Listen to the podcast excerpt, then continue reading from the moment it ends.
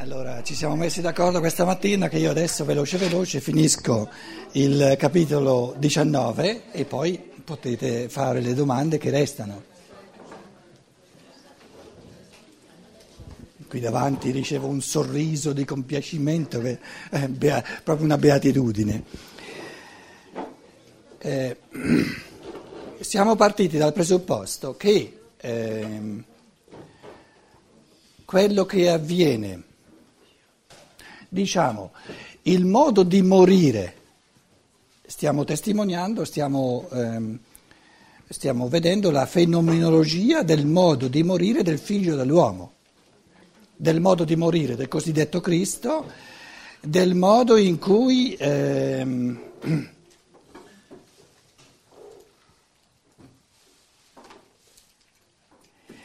il significato globale di tutta l'evoluzione è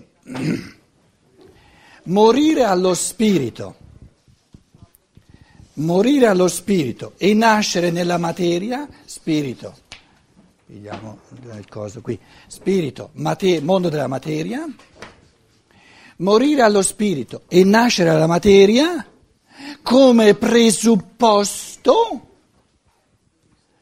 del morire alla materia per rinascere nello spirito.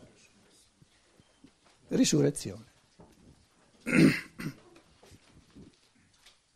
Quindi la prima metà dell'evoluzione, e ogni volta anche la prima metà della vita, per esempio, è un nascere, un morire allo spirito, per nascere nella materia come condizione necessaria, condizio sine qua non, come presupposto necessario per poter morire alla materia e rinascere nello spirito. Però questo morire alla... Dunque, il morire allo spirito per nascere nella materia non è questione di libertà, perché è il presupposto della libertà. Quindi questa prima metà l'abbiamo svolta tutti di necessità. Invece la seconda metà, siccome la prima metà crea i presupposti della libertà, la seconda metà ha una doppia possibilità, e questa è la libertà. Quindi l'essere umano può se vuole liberamente, morire alla materia per rinascere, risurrezione, rinascita è lo stesso, no? Rinascere allo spirito, però può anche non farlo. Nella misura in cui non lo fa, man mano che muore la materia, muore anche lui.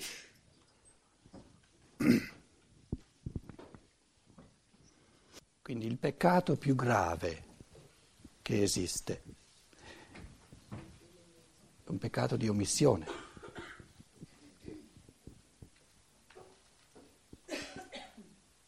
Nella seconda metà dell'evoluzione i peccati di commissione, cioè fare qualcosa di sbagliato, è molto meno grave che non perdere l'umano, omettere l'umano. Perché finché uno fa qualcosa di sbagliato, almeno fa qualcosa. E facendo qualcosa di sbagliato ha più possibilità, siccome fa uno sbaglio, la realtà lo, lo mette in riga e quindi ha più possibilità di correggere. Ma dove si omette?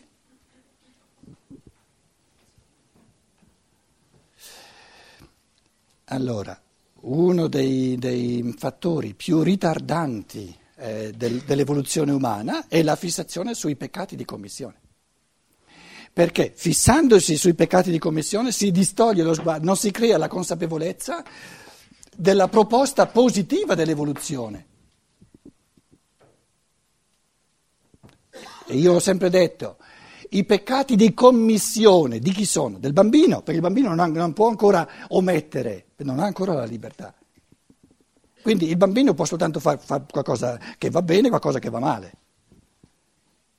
quando versa il latte, eh, ma non può omettere il bambino.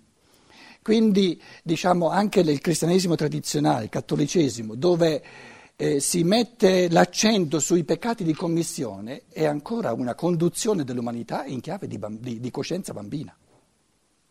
Il cristianesimo vero, il, il, l'evoluzione in chiave del logos, comincia quando ci si, ci si rende conto sempre di più delle proposte positive del divenire umano, cioè ciò che l'essere umano, diciamo la prospettiva divina la chiamata, la, la, che viene reso possibile a ogni essere umano diventare sempre più divino. Cosa vuol dire divino? Creatore. Creatore a livello del pensiero, a livello dell'amore. E non c'è nulla di più disumano che omettere di diventare sempre più creatori. Perché allora le, viene vanificato il senso di tutta, di, di tutta l'evoluzione. Le, il, la qualifica centrale del, de, della divinità qual è? Di essere creatore. Dio è il creatore. Lo spirito è creatore, se no non è spirito. E in fatto di creatività i grandi peccati sono quelli di non creatività.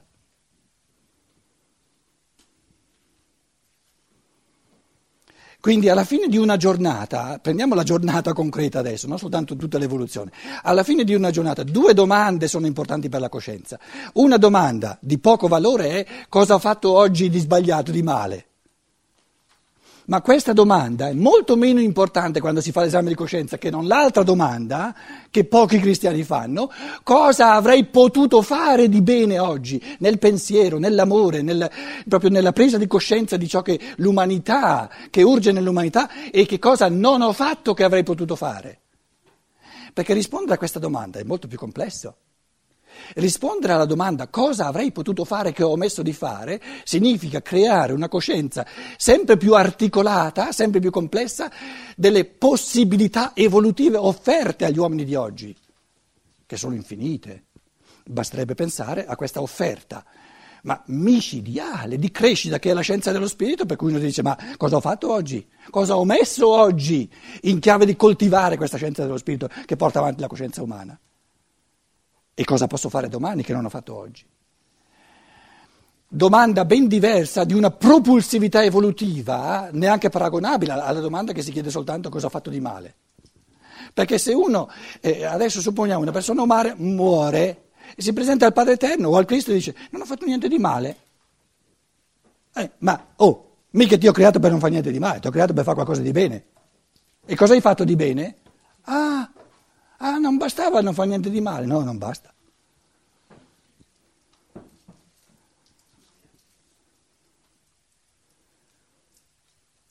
Basta fare una riflessione di questo tipo qui, ci rendiamo conto subito che nel cristianesimo tradizionale, nel cattolicesimo, ci sono eh, forti elementi ritardatari rispetto all'evoluzione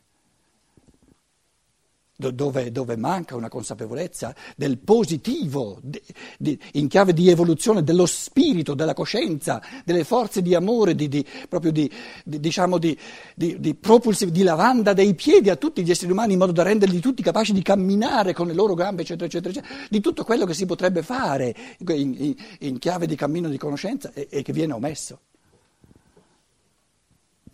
Perché quando uno si, si, proietta, si mette in questa dimensione del positivo che viene offerto all'essere umano, è contento anche degli sbagli che fa.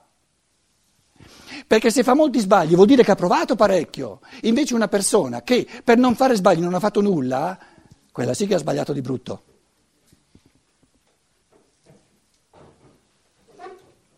Quindi paradossalmente si potrebbe dire il Cristo gode di più una persona che ha fatto un sacco di sbagli proprio perché voleva, fare, voleva essere sicuro di omettere il meno possibile, che non una persona che per non fare nessuno sbaglio non ha fatto nulla. È un altro tipo di morale, no? Tutto diverso. Perché ti scaraventa nella positività dell'umano e ti dice, oh, eh, mica, mica, c'hai, mica c'hai un Cristo che sta lì a guardare se sgarri. C'hai un Cristo che ti dice, ma guarda, guarda tutte, tutte le potenzialità di crescita che ti ho messo dentro. Svegliati, cresci, prova, riprova, correggi, cambia la direttoria dove vedi che non va. In altre parole, vivi in un mondo dove la divinità ha dato fiducia all'infinito all'essere umano. Onora questa fiducia, proprio crescendo e rendendo l'essere umano capace di conquiste all'infinito e non mortificare il creatore pensando che sia, che sia, che sia lì soltanto a vedere se sgarri. Che creatore è? Sarebbe un creatore di, di lana caprina, che non vale nulla. Perché il creatore come crea? A sua immagine. Il creatore può creare soltanto spiriti creatori. E gli esseri umani finora sono vissuti quasi soltanto di paura di fronte all'umano. Attento qua, attento là, attento là. Superbia, mettiti in riga, eh, se sei in riga va tutto a posto.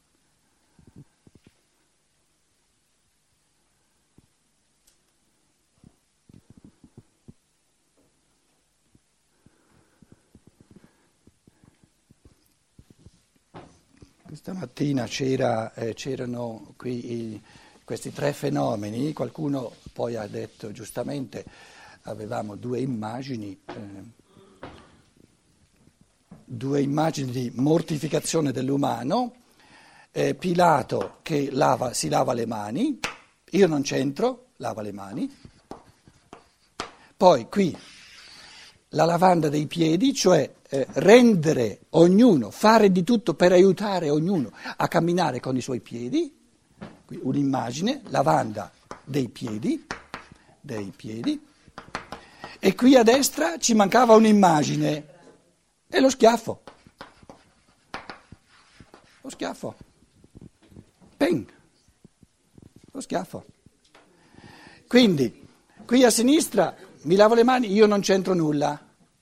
A destra ti gestisco io. Picchia. Quindi questa è l'immagine della, di, di, della, della cogenza, della, della violenza. Capito? Pilato dice io non c'entro. Questo fa violenza, no? Pesta, io dicevo pesta, non testa, pesta, lo schiaffo, proprio lo schiaffo, del soldato che dà lo schiaffo. E la, la, diciamo, la, il giusto equilibrio tra aiutarsi a vicenda e lasciarsi liberi, concedersi a vicenda libertà, è la lavanda dei piedi. Il giusto equilibrio tra libertà e fraternità, fratellanza un equilibrio da riconquistare in ogni momento, in ogni, in ogni, giorno, ogni giorno, in ogni situazione, in modi diversi. Quindi il secondo versetto l'abbiamo visto, eh, ehm, anche compreso il, il, manto di porpora, il manto rosso, tutti ehm, diciamo, elementi di iniziazione del, dell'essere umano nella pienezza dell'umano, alla pienezza dell'umano, il senso dell'evoluzione, il senso della vita, il senso di ogni giorno è di diventare sempre più umani e quindi sempre più divini, sempre più creatori, sempre più eh, pieni di, di, eh, diciamo, di forze di pensiero e di forze di amore. Tre, e vennero verso di lui, Erchonto prosauton, si accostavano a lui dicendo e dicevano, Haire o Basileus ton Judaion, salve, re dei giudei.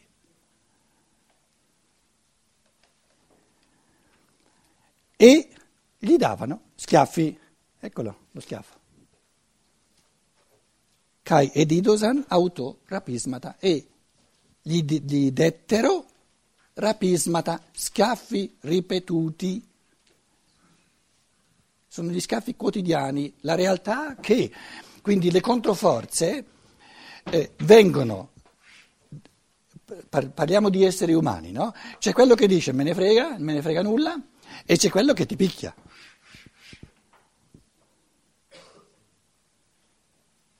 E questo plurale, schiaffi, sta a dire, è una realtà quotidiana che ritorna continuamente.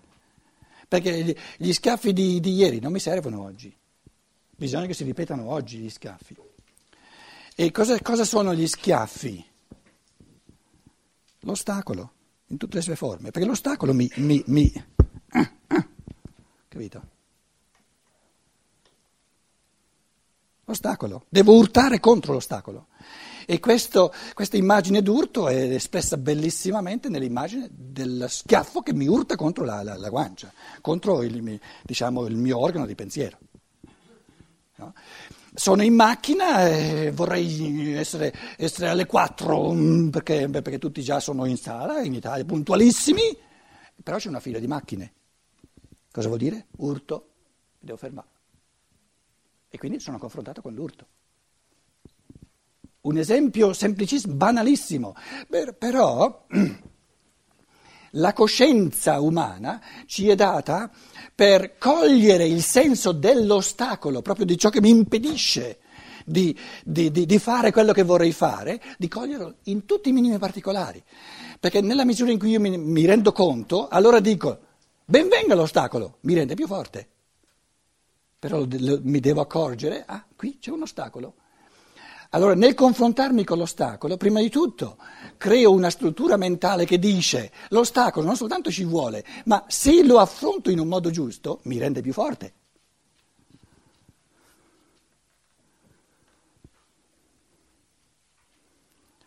Una guancia che non ha mai preso schiaffi è una guancia che vale poco, deboluccia,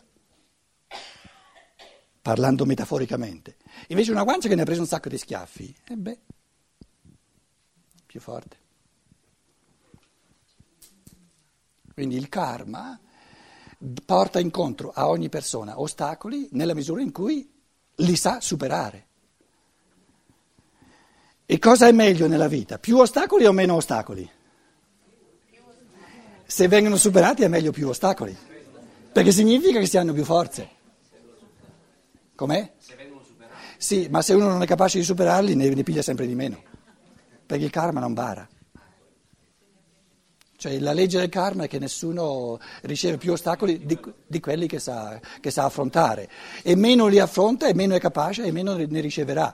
In altre parole, una persona che perde colpi nel ringraziare, nell'essere grato di fronte all'ostacolo, riceverà sempre più ostacoli che neanche nota, non se ne accorge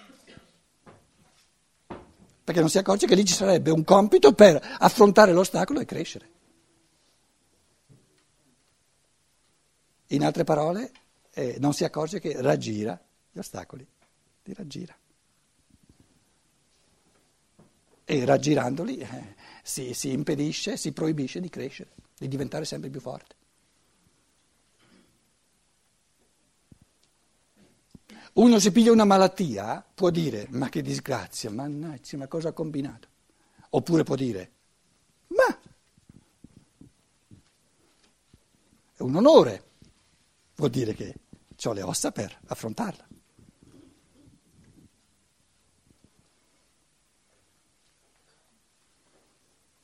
E questo tipo di reazione, così o così, è la libertà umana.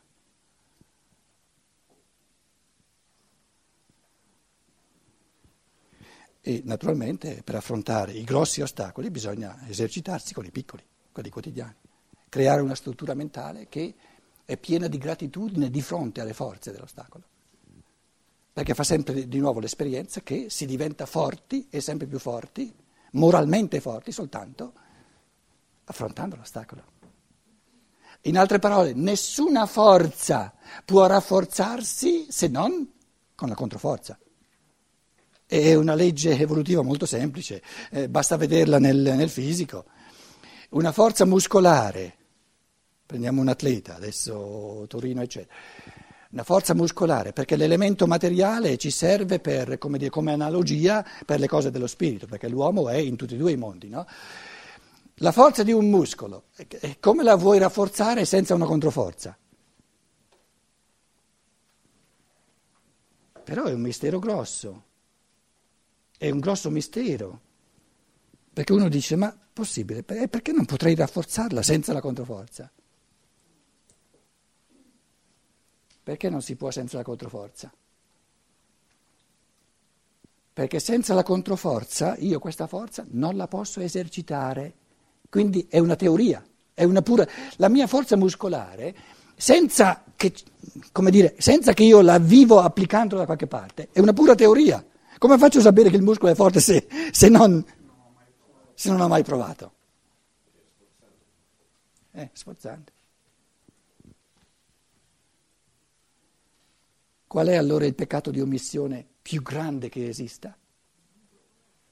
Il mito disumano della vita comoda. È il proibirsi in assoluto di rafforzarsi perché non si vogliono gli ostacoli. È un'assurdità assoluta, però questa assurdità è, nella nostra cultura è molto diffusa.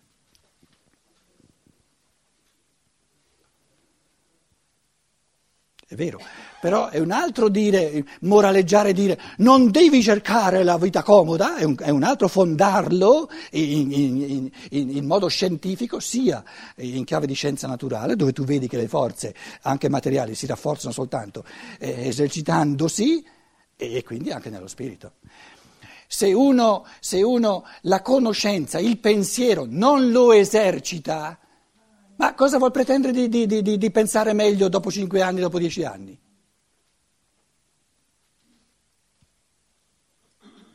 Il pensiero, come ogni altra forza, cresce in forza pensante soltanto esercitandolo.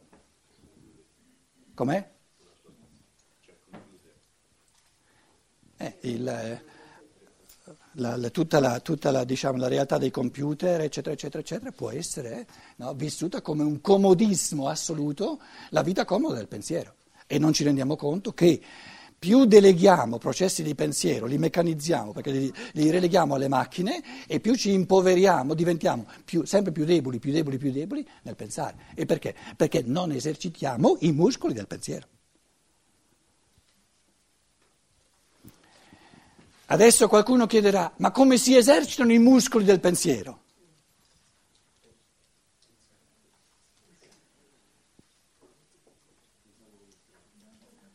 Mastica e rimastica e rimastica di nuovo, conferenze di Steiner, di meglio non c'è per l'uomo d'oggi. Lo ce lo diciamo mille volte, però fallo, poi non serve a nulla continuare a dirlo, poi non si fa. E se lo fai ti rendi conto che man mano che mastichi e rimastichi una conferenza, la studi cinque volte, dieci volte, e non esagero, ti renderai conto che il tuo pensiero diventa sempre migliore ed è una gran bella cosa. È una gran bella cosa, non c'è nulla di più che, che dia più soddisfazione all'essere umano di, di rendersi conto di, di, poter pensare sempre meglio. Tutto il resto c'è, tutto il resto ce lo dà la natura, ma il pensare ce lo deve mettere l'individuo. Nessuna natura può permettersi di darci il pensare, se no non è pensare, è rivelazione, roba da crederci. Quindi se c'è un grande peccato di omissione nell'umanità di oggi è nei confronti del pensare.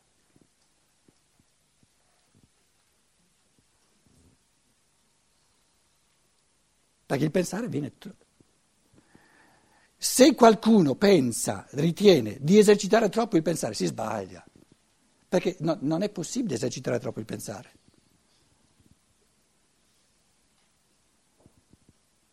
Non è possibile, non c'è limiti a questa, a questa crescita. Quindi in fatto di evoluzione del pensiero siamo tutti eh, eh peccatori di, di, di omissione